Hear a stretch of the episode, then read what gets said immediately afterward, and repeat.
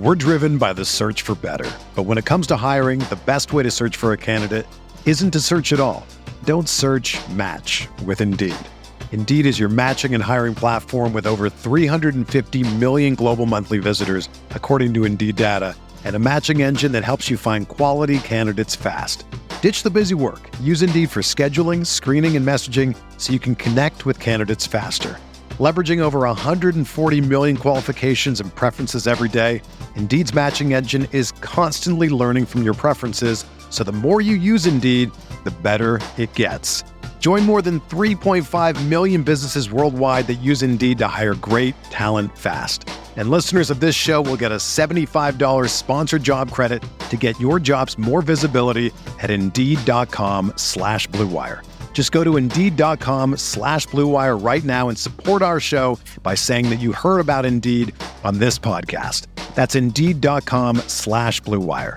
Terms and conditions apply. Need to hire? You need Indeed. Earlier this week, we cut up Kyler Murray's dynasty outlook. Tonight, we're talking Dak Prescott. Is he a value at QB 11 and underdog, or are there better options later? What's up, Roto Biz?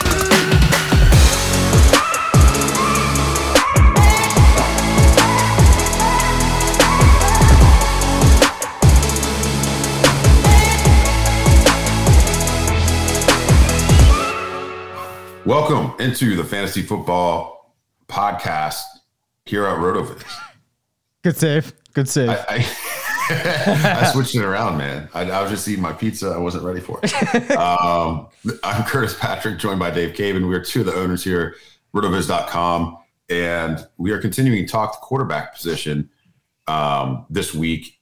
I, I mean, it's, it's a position that is you know, it's it's morphing in terms of value. Uh, it's rapidly changing. The elite guys really been climbing up the board the past couple of years to where now, uh, you know, we're we're seeing the elite guys: Patrick Mahomes, Jalen Hurts, Josh Allen. I mean, these are all you know round two picks in single QB big time tournaments like the Underdog Best Ball Mania Four, and you know, it's the, the elite guys have crept up the board but you know, the low end QB ones and the high end QB twos, they've kind of stayed put. And I so I think it, it's it's definitely worthwhile to talk about the QB 11s and 12s and and 16s. If you're going to build a team around just two quarterbacks or even waiting and doing three late, you got to understand, you know, what is the upside? What does 2023 look like? if you're going to take a risk and not draft one of those really early guys, you know, what are you getting yourself into? What are you signing up for? You know, Kyler Murray, when we talked about him earlier this week, Dave, the injury really leaves it kind of in flux. And so we focus that conversation a little bit more on dynasty, a little bit less on the 2023 outlook there. But to, uh, for this episode, we want to focus more on the 2023 outlooks. We're going to talk a little bit about Dak Prescott and then a couple other options that are you know, in the early 30s, you know, mid to mid late career. And, you know, can they repeat their stellar 2022 performances at a discount that is enticing compared to where you got to draft Trevor Lawrence or Deshaun Watson?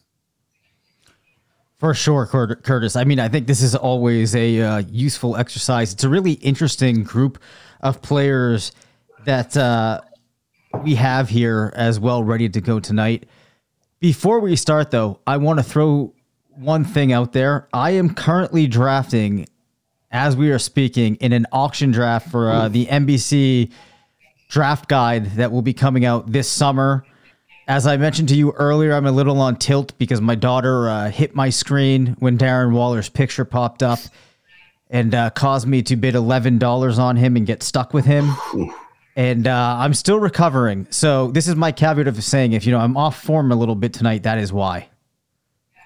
Okay, so what? What I mean, are you in the middle of a bid decision right now, uh, or uh, actually, are you just throwing that out there, letting people know about this terrible fantasy? Well, I was upset about that, but tragedy. Brandin Cooks just came on the board, and I think I might get him for two dollars, which would be another fantastic end of draft steal. Oh no, he got bid up. Ah, I might go for four dollars. All right. I'm not going to bore everybody with my auction draft here. yeah. Dave, please just update us with how many dollars every player is going, going for. for. All right. without visuals. Yeah. All right. It, it, I can I have a segue there though because you did tell me in the show prep that you had already uh, drafted CeeDee Lamb and Michael Gallup, and now you just mentioned Brandin Cook. So let's talk Dak Prescott and the Cowboys offense because clearly, Dave, you must be thinking great things are in store if you're trying to gobble up the Dallas pass catchers. Well, one would think, one would think. Uh, I will be honest though. I think Dak Prescott falls into an interesting position here, which I will lead up to, uh, where you know you're on the precipice of feeling like it could go either way.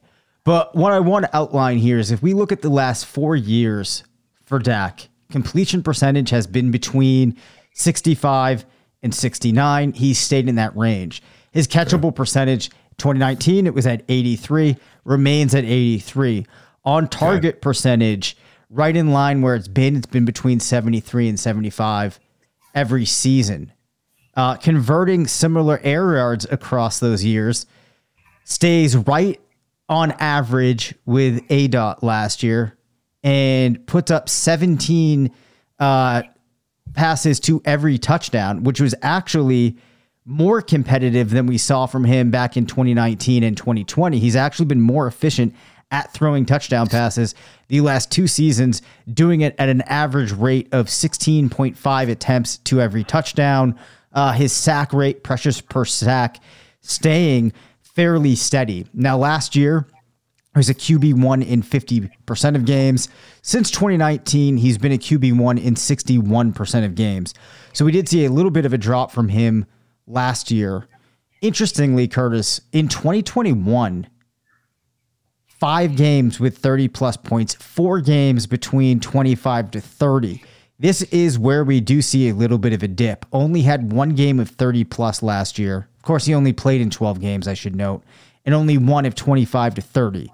You would assume if you had an extra two, two four, those yeah, go ahead. Two of those games he didn't really play, Right. You know, the whole game either. I mean, he was in, you know, so uh, you know he missed the time.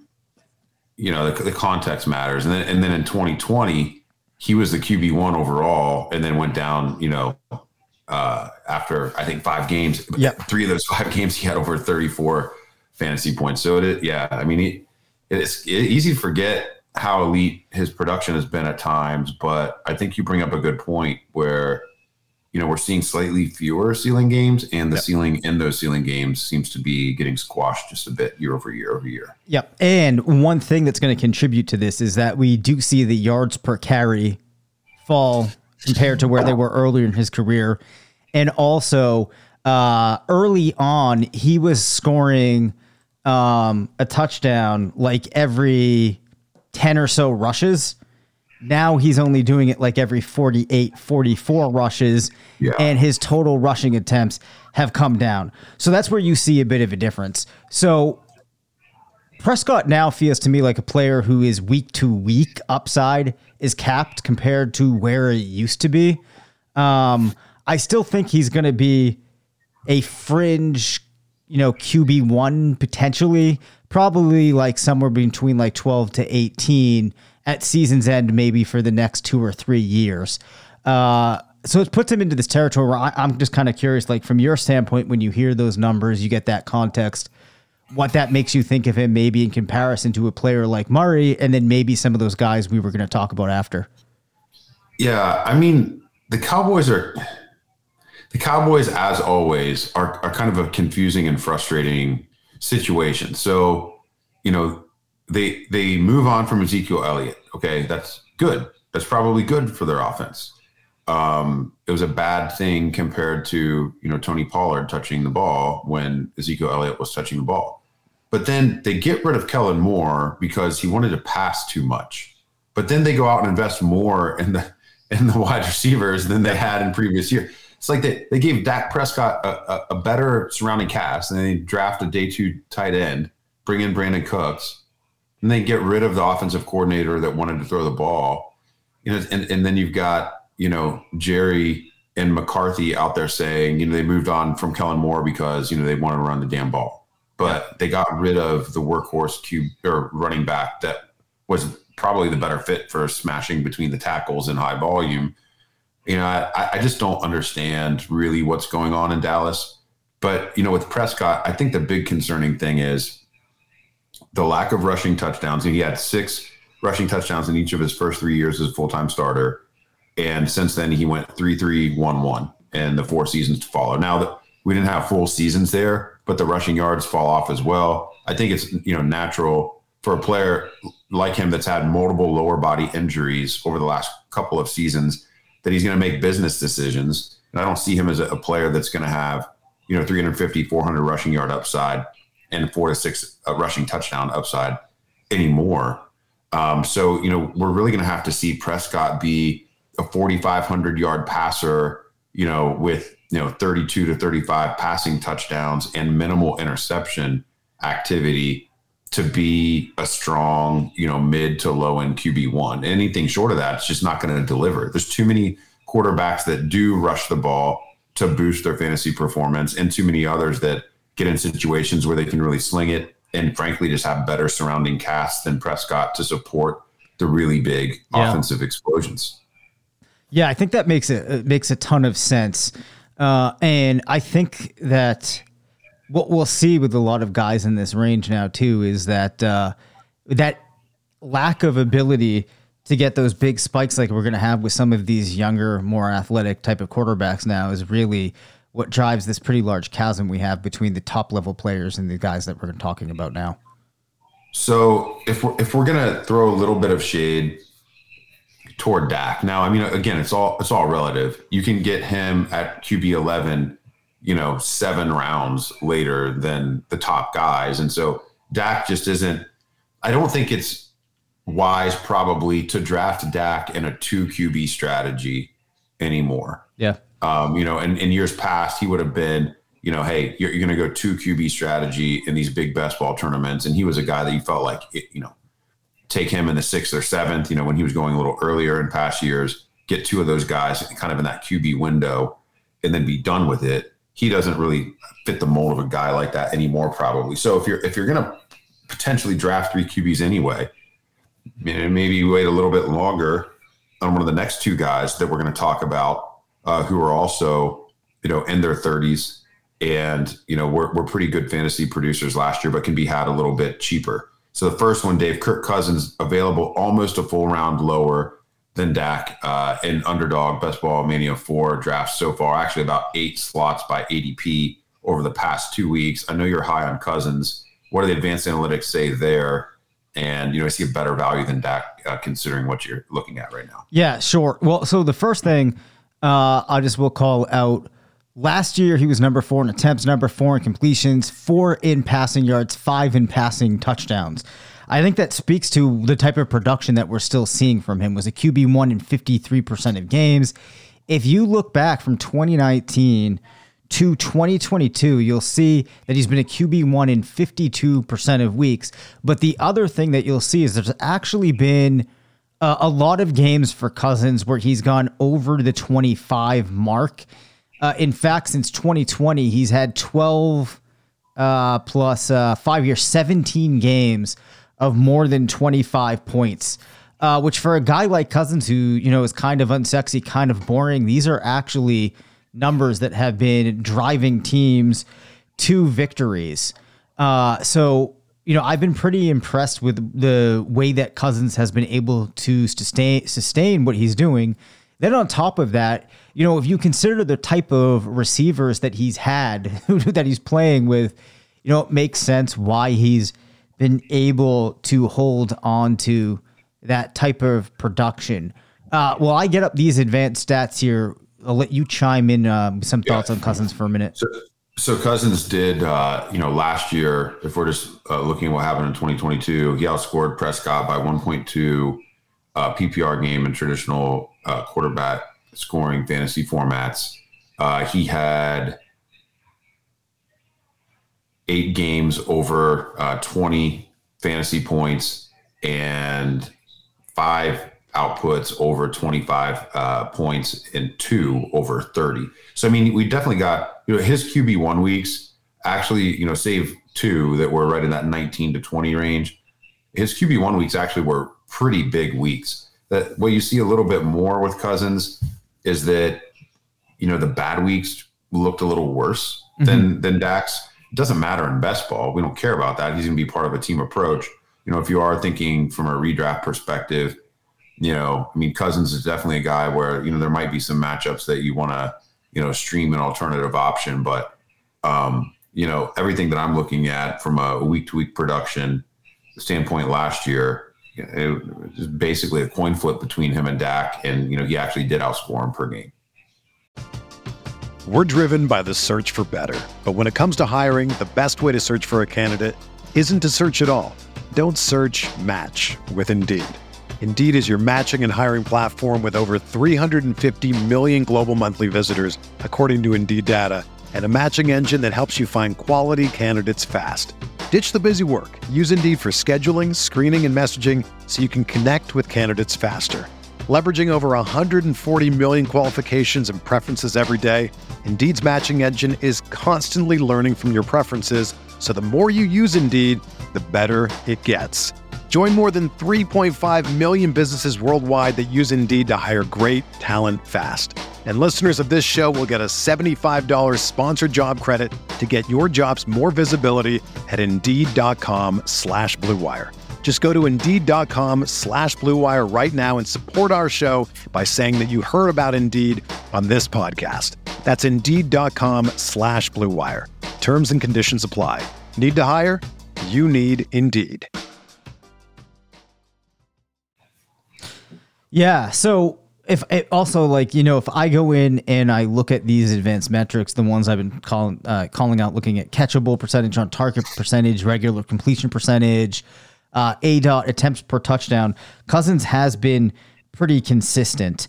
Uh, as a result, Curtis, I still really like him, uh, especially in redraft, and I imagine that I'm probably a little bit higher than him on others in Dynasty.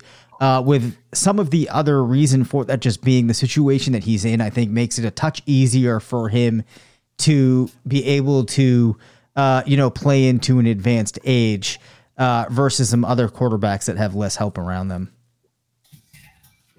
Also, looking at uh, one of the distribution charts that we have in the NFL Stat Explorer, uh, I mean, Cousins was basically unstoppable anywhere on the left side of the field um, and deep to the right. Lots of big plays, not a lot of production over the middle of the field. So I think it's interesting. You know, you move on from Adam Thielen, who was getting up there a little bit in age, and while he could move all around, you know, the formation, you know, perhaps Jordan Addison being used uh, in that role will be a little bit more productive. Um, and you know, in year two of you know how they would use T.J. Hockenson, perhaps you know, that will get more production. You know, actually down the middle in the intermediate level of targets, five to 14 air yards down the field. Cousins not too bad there, but really no deep middle game to speak of or short crosser game uh, to speak of. So I think those are areas where getting younger at wide receiver with a dy- dynamic piece like Addison and then year two for Hockenson, that's, you know, a, a spot where we could see some improvement. Yeah. So, you know, I think that um, there's definitely still some reasons to be optimistic about Cousins. And, you know, I was really, really high on Jordan Addison. So, you know, between him, Jefferson, Hockenson, it's going to be really interesting what happens there. Uh, I believe another name that you've thrown out, Curtis, as we've been talking about different players to talk about on the show a couple of times, is Geno Smith. Now, Geno Smith last year, everyone remembers, was one of those mega surprises. Started off the year with a stretch of three solid games between weeks three and five, ends up being a QB1 in 53% of games, was number two in completion percentage, number four in passing touchdowns, which you would not have expected to happen in the context of the Seattle offense. Number nine in PPR per game was also Curtis number three in air yards completed and actually number eight in air yards thrown. Uh, air yards thrown. So we kind of saw this resurrection last year from Geno Smith. If you look at his advanced stats, his catchable percentage was tied for the third highest among quarterbacks that threw more than 100 attempts. His on target percentage was in the top 10. Uh, an aDOT that was actually fairly competitive across the league, and his attempts per touchdown uh, actually at 19 get him in around the top eight. So, from those perspectives, a really solid year from Geno. Seattle goes out, they add Jackson Smith-Njigba, arguably yeah. the most talented, the best young wide receiver in the draft. He now has three very talented wide receiver. He's receivers he's going to be throwing to. Does this carry forward? How long can it carry forward for? Well, they signed him to a three-year, $105 million deal. Um, you know, that doesn't mean he's going to be the starter for three years, but it is, I mean, it's a reasonable level of commitment for Geno at age 32. Um, they're going to get kind of JSN's rookie window here. Tyler Lockett's going to be around probably for two of those three years, potentially all three. Um, you know, they've got two young second round running backs now. I mean, you know, and, and, you look at the NFC West too. I mean, the Arizona Cardinals are in total shambles. LA Rams are kind of rebuilding on the fly.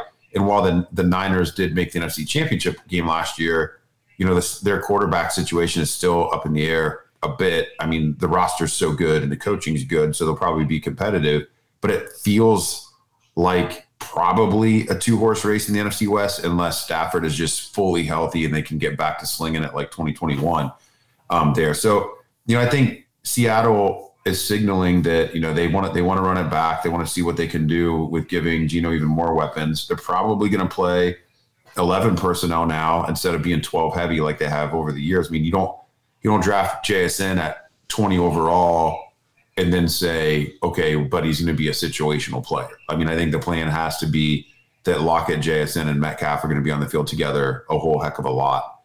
And so, you know, for for Geno to be, this, this just plays into his his skill set that he's developed over a decade of basically holding the clipboard. You know, to his credit, I mean, he's hy- he became hyper efficient and just so deadly accurate. And now you get a, a wide receiver that is so good at separating and has the YAC ability. I mean, also, Dave, you got to think, you know, Seattle Seahawks hired Shane Waldron a couple years ago from the LA Rams, mm-hmm. and they have not, you know, when when Waldron was in LA when he first got there, they were running a little bit more 12 personnel, but they became an 11 personnel team in those years when they had, I think it was Robert Woods, Cooper Kupp, and Brandin Cooks and then there was another year where there was another guy in there as the third. But they did when they had that personnel, he flipped. And so I'm wondering if we're going to see something a little bit more akin to the 2020 and 2021 LA Rams uh, as the the Seattle Seahawks offensive design. I mean, could we see more of a pass first attack, even though they invested, you know, another day two pick and a running back this year? So the, the warning sign, I think, I guess the warning with Geno is you know, hey, he was top eight in attempts. You know, he, he was second in completion percentage. He was fourth in, in touchdown passes. You know, third in air yards completed, et cetera, et cetera. But he was 23rd in expected points per game. You know, his his fantasy production was on the strength of just how efficient he was. But then you go back to, hey, when Russell Wilson was really good in his heyday, it was on hyper efficiency. They were a low passing volume team, and it was like Doug Baldwin at one point and this is just how Seattle quarterbacks, when they've been successful, it's how they've scored their fantasy points. So, you know, I, I wanted to talk Geno a little bit because when you look in these big best ball tournaments, and you know, we were talking Prescott and Cousins, these are guys with top 100 ADPs. Geno's available another full round below Cousins. And so I think Geno is probably the look in builds where I'm waiting a long time on quarterback, he's probably the latest quarterback I would be willing to take as my QB one. The late, I mean, and he's going off the board at QB 16, but I think if you follow him up with, and you follow him up with Derek Carr or Matt Stafford or, or, Jordan Love, and then you wait late and you take like Sam Howell or something like that. Maybe yep. he could be this year's young version of Geno Smith. Um, I, I think Geno is kind of a nice guy that gives you a lot of optionality in the first 10 rounds of of your drafts because you know you just know like i'm just i'm just going to keep waiting and it's very easy to play the seahawks receiver room because you have three different options that you can take you know in those single digit rounds i've recently invested a couple dynasty startup uh, superflex uh, chips into to Geno Smith as my as my QB two. I think he's got a nice minimum two year window here um, because even if he doesn't play quite as well as he did last year, you know, if the Seahawks were to miss the playoffs, they wouldn't miss it by much this year. They're probably drafting in the middle of the first, and you know maybe they they call a quarterback's name next year, but Geno would have a handoff period. But if Geno runs it back and you know is as good or better than last year, you know there's nothing to stop him from being the long term option. You know, again, he's just 32. I mean, he's he's four or five years younger than than Kirk Cousins at this point. Wow. Um, so yeah, It's a journey I mean, that's felt longer than uh, him being 32.